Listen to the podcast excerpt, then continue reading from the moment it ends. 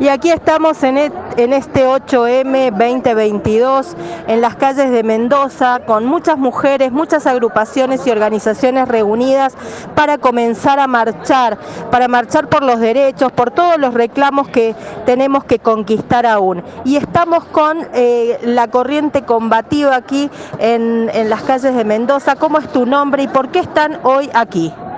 Bueno, mi nombre es Mariana y hoy estamos por eh, eh, reclamando nuestros derechos. No es solamente, no podemos decir eh, feliz día sarcásticamente, ¿no? Porque nos matan cada 24 horas y no podemos salir a, a recorrer las calles a trabajar tranquilas. O sea, cortemos con el estereotipo de que las mujeres no pueden subirse y manejar un camión o un taxi o una ambulancia o un avión, o sea, eh, estamos pidiendo también por, por eh, el trabajo dignamente, de poder caminar, trabajar, ser libres, de tener un techo digno, de tener agua, de poder vivir dignamente, ¿no? Y, libremente, más que nada.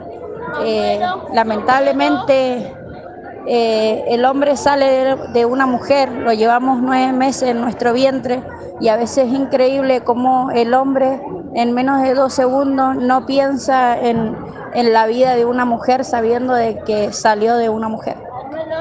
Eh, es muy importante lo que vos estás diciendo, tus palabras de reconocimiento a la vida de la mujer, a lo que le falta conquistar.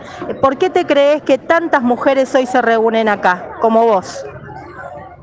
Y creo que nos estamos reuniendo eh, conmemorando ¿no? aquellas 128 compañeras que fallecieron en Nueva York allá por 1908, si no me equivoco. Y bueno, eh, estamos en su memoria. Somos las voces de las que hoy no están. Muchas gracias por tu palabra y por estar hoy acá. No, muchísimas gracias a usted.